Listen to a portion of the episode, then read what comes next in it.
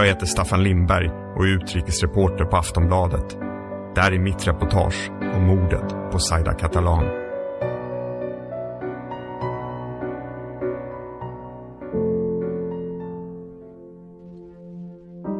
Den unga FN-svenskan Zaida Catalan sätter sig på en motorcykel och åker iväg mot sin egen död. Kongolesiska myndigheter anklagar snabbt en milis av barnsoldater för mordet och inleder en rättegång medan FN lägger locket på. Aftonbladet tar del av Zaida Catalans hemliga dagboksanteckningar och reser i hennes fotspår. Vi möter modiga vittnen som vägrar att låta sig tystas och upptäcker hur den officiella versionen faller samman på punkt efter punkt. Framträder en historia om okultism och mörka riter, om jakten på diamanter och ett maktspel på högsta nivå i ett land där sanningen väger lätt och där ett människoliv alltid är till salu.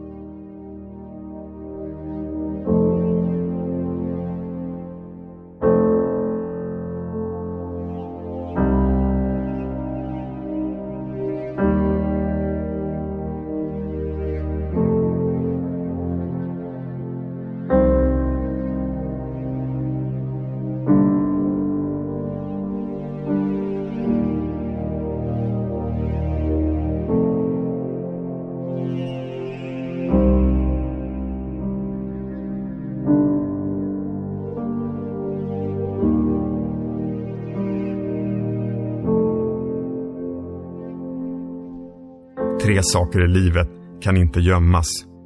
Solen, månen och sanningen.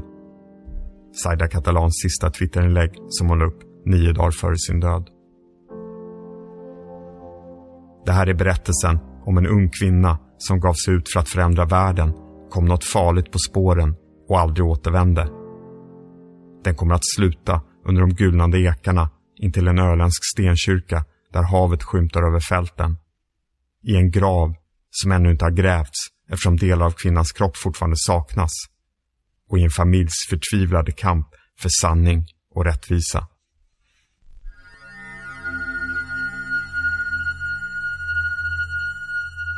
Ett. Resa mot döden. Sent på förmiddagen den 12 mars 2017 lämnade den 36-åriga FN-experten Zaida Catalan sitt hotellrum i Kananga huvudstad i den centrala Kasai-provinsen i Kongo-Kinshasa. Hon satte sig bak på en motorcykeltaxi och for söderut på den gropiga vägen mot byn Bunkonde. Med sig hade hon expertgruppens 34-årige koordinator, amerikanen Michael Sharp samt en kongolesisk tolk.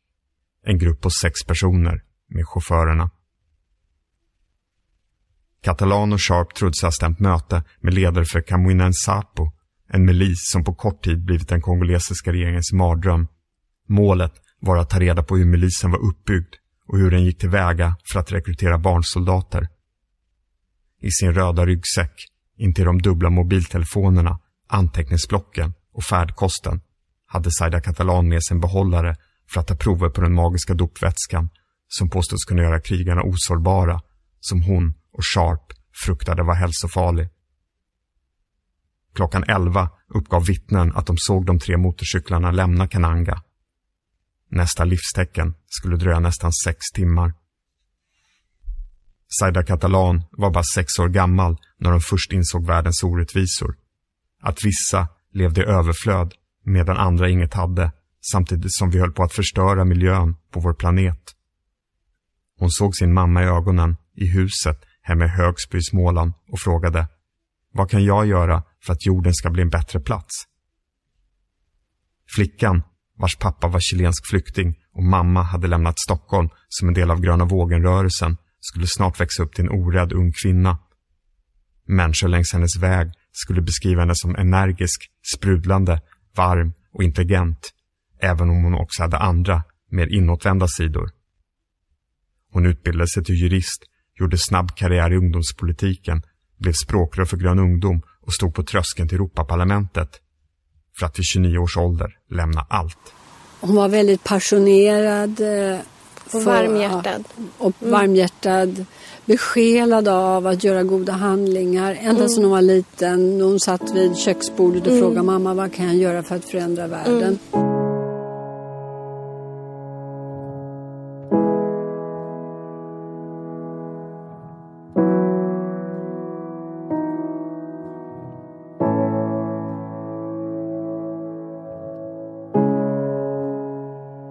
Blev djupt olycklig när hon inte fick jobba in action med att hjälpa andra människor. Hon ville ut och göra skillnad. Saida Catalan begav sig istället till några av världens farligaste länder. Under några intensiva år arbetade hon för EUs polisinsats i Afghanistan, Palestina och Kongo. Hon reste för att göra skillnad för kvinnor och barn och med en tro på att även den grövsta brottsling kunde förändras till det bättre. Hon reste för att leva upp till det löfte hon gett sig själv som sexåring. Och hon reste för äventyret. På den sista Facebook-bilden sitter hon med glasögon bak på en motorcykeltaxi, lyckligt leende under en brännande afrikansk sol. Living la vida loca in the DRC, skriver hon. Saida Catalans nya uppdrag för FNs expertgrupp i Kongo-Kinshasa hade börjat sommaren 2016. Gruppens viktigaste uppgift var att utreda personer som var aktuella för individuella sanktioner, vilket kunde innebära att de belades med reseförbud och fick sina tillgångar frusna. I praktiken handlar det om ett antal höga politiker, generaler, rebellledare och chefer för säkerhetstjänsten som på olika sätt hotade freden. Gruppens rapport skulle skickas direkt till en kommitté underställd säkerhetsrådet i New York och oberoende av den väldiga FN-styrkan på plats som ofta var illa sedd bland vanliga kongoleser. Saida Catalan var van att jobba på utsatta platser men FN-uppdraget medförde nya risker. När hon kom hem till jul berättade hon för familjen hur hon tvingats fly från ett möte med en krigsförbrytare anklagad för mord och våldtäkter på barn. Det var enda gången hennes mamma, Maria Morseby, någonsin hörde sin dotter säga att hon hade varit rädd. Klockan tio och fem på eftermiddagen den 12 mars ringde det 29-åriga Elisabeth Morsebys telefon i byn Rella på Öland. Det var hennes syster, Saida Catalan. Hon lyfte på luren och hörde flera män som talade på ett främmande språk. Något som liknade suckar eller andetag som hon från första stund uppfattade kom från Saida Catalan. Samtalet varade i 72 sekunder. Därefter bröts det. När hon ringde upp igen fick hon inte något svar. Systrarna stod varandra nära men hade inte hörts på ett tag. Så Elisabeth Morsby insåg att hennes nummer inte kunde ha funnits bland de senast slagna och att det inte handlade om någon fickringning. Saida Catalan befann sig i nöd. Tillsammans med Maria Morseby letade hon upp kontaktuppgifterna till två personer på FN och slog larm. Organisationens fredsbevarande styrkor i Kongo går under namnet MONUSCO och är den i särklass dyraste insatsen i sitt slag i världen. Men i hela det vidsträckta Kasai-området fanns vid den här tiden bara ett par hundra soldater. Hjälpen skulle dröja. 29-åriga Emily Litsgård, som arbetade för en svensk hjälporganisation i staden Bukavu, 120 mil från Kananga, hade skickat ett meddelande till Saida så fort hon fått höra att en svensk kvinna saknades i västra Kongo. Trots att hon inte hade fått något svar var hon inte orolig. Det var så typiskt hennes vän att befinna sig bortom all mobiltäckning. Hemma hade de kanske aldrig mötts. Saida Catalan hade sin bakgrund i miljörörelsen och feminismen. Emily Litsgård i pingströrelsen och Kristdemokraterna. Men i Kongo såg de samma orättvisor i kvinnors utsatthet och det extrema sexuella våldet. Långt in i de mörka nätterna hade de suttit uppe, druckit pucka-te, pratat jobb och afrikansk politik och svenska bostadsrättsköp till grodornas och syrsornas knirrande orkester. Saida var alltid fylld av energi, modig och exalterad över allt som gick att göra, säger Emily Litsgård. Redan nästa helg skulle vännen besöka henne igen i Bukavu, hade de bestämt. Vid lunchtid den 13 mars fick Emily Litsgård höra att det hade skett en attack där en utländsk kvinna och man dödats. Redan samma kväll fick hon namnet på kvinnan bekräftat. Det var Saida. Det fanns de som fick beskedet ännu tidigare än så. En medlem ur expertgruppen fick höra att Zaida Catalan och Michael Sharp var döda redan på söndagskvällen, enligt en källa. På Öland var Elisabeth och Maria Morseby vakna dygnet runt. De valde att lita på uppgifterna från kongolesisk polis och militär att Saida och Michael var kidnappade. Fortsatte att hoppas. Mot slutet blev signalerna allt mer dubbla. Kongo talade om kidnappare. FN letade gravar.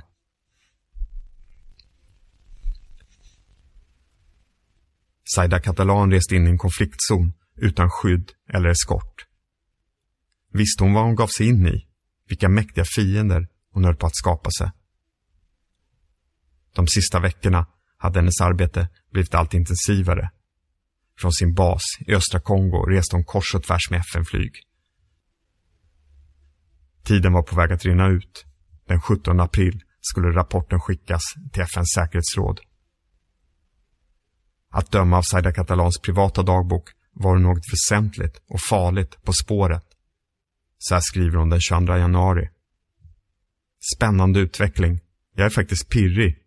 Jag kanske faktiskt kan sätta dit det här aset. Damn! Jag är faktiskt helt exalterad.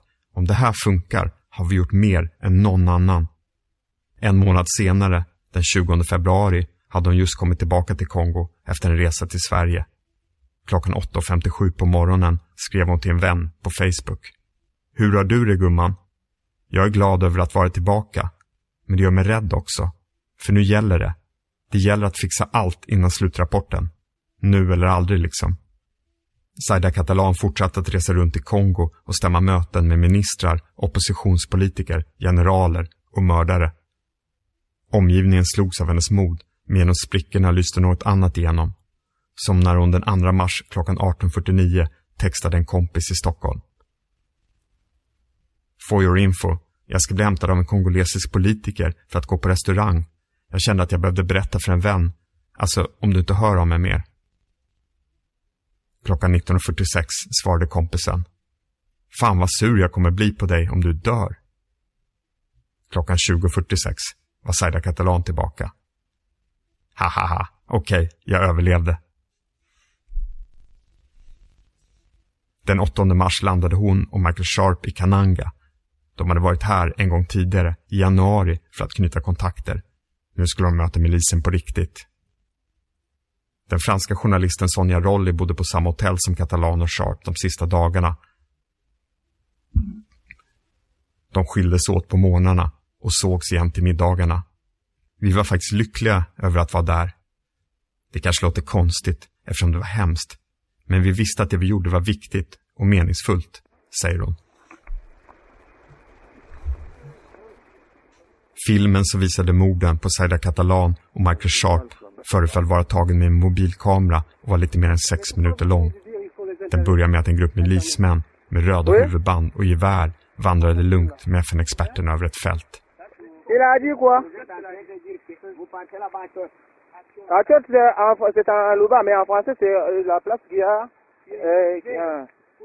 Utlänningarna gick barfota. De saknade sina ryggsäckar, smycken och klockor. Och tolken och de tre chaufförerna syntes inte till. Serka Catalan bar ljus skjorta och blå byxor och gick tyst framför sin kollega.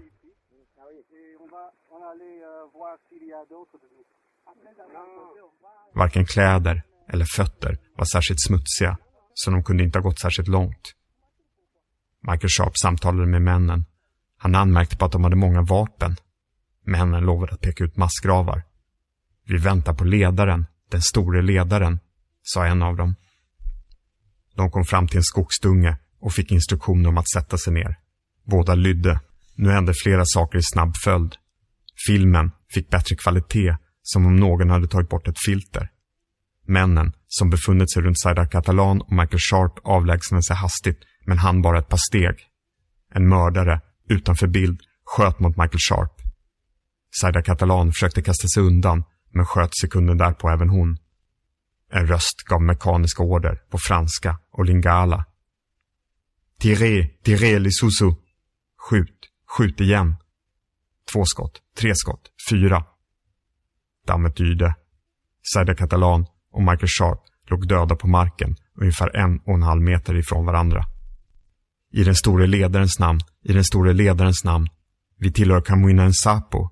När ni kommer och tvingar oss att agera ondskefullt så dör ni, sa en av männen.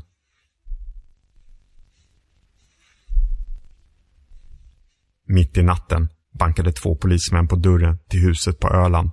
15 dagar av väntan, av vad mamma Maria Morseby skulle beskriva som att stiga ner i dödsskuggans dal, var över. Ljuset, som fortsatte att brinna varje timme, minut och sekund, hade slutligen släckts. Graven hade hittats nära byn Moyo Musuila.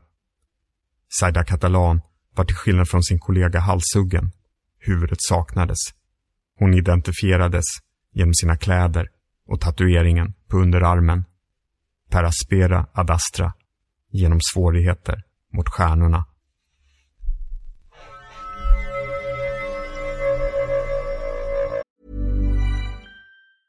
Introducing Wondersuite from Bluehost.com.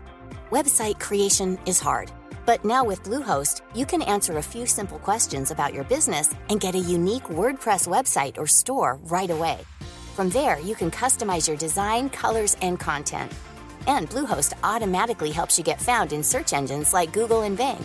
From step-by-step guidance to suggested plugins, Bluehost makes WordPress wonderful for everyone. Go to bluehost.com/wondersuite.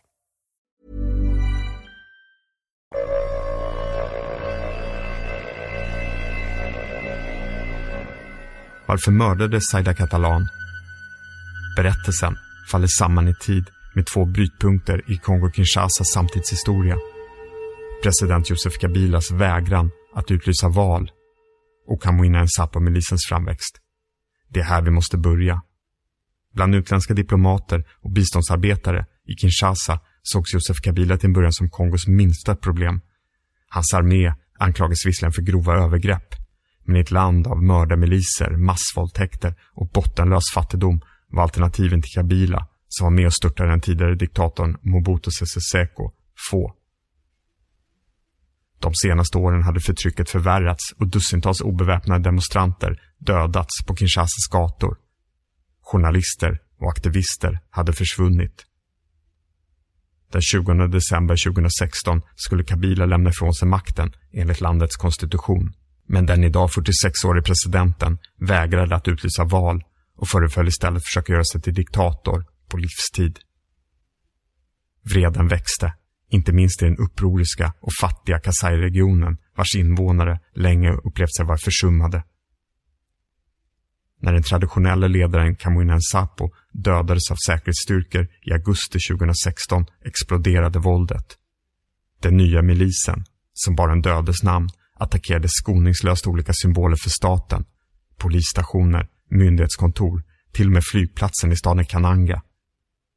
Kriget spred sig som en skogsbrand genom det fram till nu fredliga området. Enligt en FN-rapport var mer än hälften av den nya milisens krigare barn. Pojkar och flickor lockades i tusental i en omfattning som ingen tidigare hade sett i Kongo-Kinshasa. De yngsta var bara fem år. Barnen kunde utlovas pengar till mat och skola. Och i mystiska ritualer runt heliga eldar genomgick de dopet till krigare. En höna kunde offras, blod drickas. Flera rapporter talade om en magisk vätska som skulle göra dem osårbara. Barnen gick ut för att döda och dödas. Inte heller vännen Emily Litsgård kunde föreställa sig det otänkbara som hade hänt. Hon planerade hela tiden för att hon och Saida skulle ses och prata om kidnappningen och allt som vännen varit med om. Efteråt var det som om händelsen kastade nytt ljus över utsattheten som hon själv befann sig i. Frustrationen och besvikelsen över situationen i landet växte och det kändes som en befrielse att få åka hem. Hon tillbringade dagarna i ett sommarvackert Stockholm, vilade ut och sökte upp en psykolog för att bearbeta det hon varit med om. I mardrömmarna gjorde Kongo sig fortfarande påmint. Själv satt jag på min redaktion och kunde inte släppa mordfilmen. Bilderna var vidriga och ändå nödvändiga att dröja vid. Att två FN-experter hade mördats i sin tjänst saknade motstycke i Kongo och världen i modern tid. Ändå hade händelsen väckt ganska lite uppmärksamhet i Sverige. Efter den stora uppslutningen på den öppna begravningen i Kalmar domkyrka var det tyst. Filmen visades av den kongolesiska regeringen för Kinshasas presskår den 24 april, varpå den snabbt spreds på internet. Förövarna var det enligt informationsminister Lambert Mende terrorister som måste utplånas. Tvivlen, som hopas under veckorna efter kropparna hittats, var i hans ögon skingrade, mysteriet löst, case closed. Filmen klargjorde visserligen att det aldrig hade handlat om någon kidnappning och att händelseförloppet var väldigt snabbt. Ändå kändes bilderna märkligt regisserade. Inga barnsoldater syntes till. De röda huvudbanden på männens huvud tycktes lite för nya och kläderna för fina för att sitta på fattiga bybor utan tillgång till tvättmaskin. Likaså tycktes kameran de hade filmat med för fin. Männen talade språket som användes i området, chiluba. Men när order gavs om att skjuta gick de över till franska och lingala, statsmaktens och arméns snarare än bymilisens språk. Några metadata som kunde avslöja hur och var filmen tagits fanns inte. Men den franska internationella radion, RFI, lät göra en språkanalys där dialogen mellan milismännen översattes. Tala vänligt med dem, annars kanske de vill gå. Idiot. Var säker på att hålla koll på den här kvinnan. Vissa av personerna i filmen gjorde grova språkfel och tycktes inte ha chiluba som modersmål, enligt RFIs analys. Något som tydde på att det handlar om personer utifrån, snarare än lokala rebeller. Två grupper i filmen framträdde.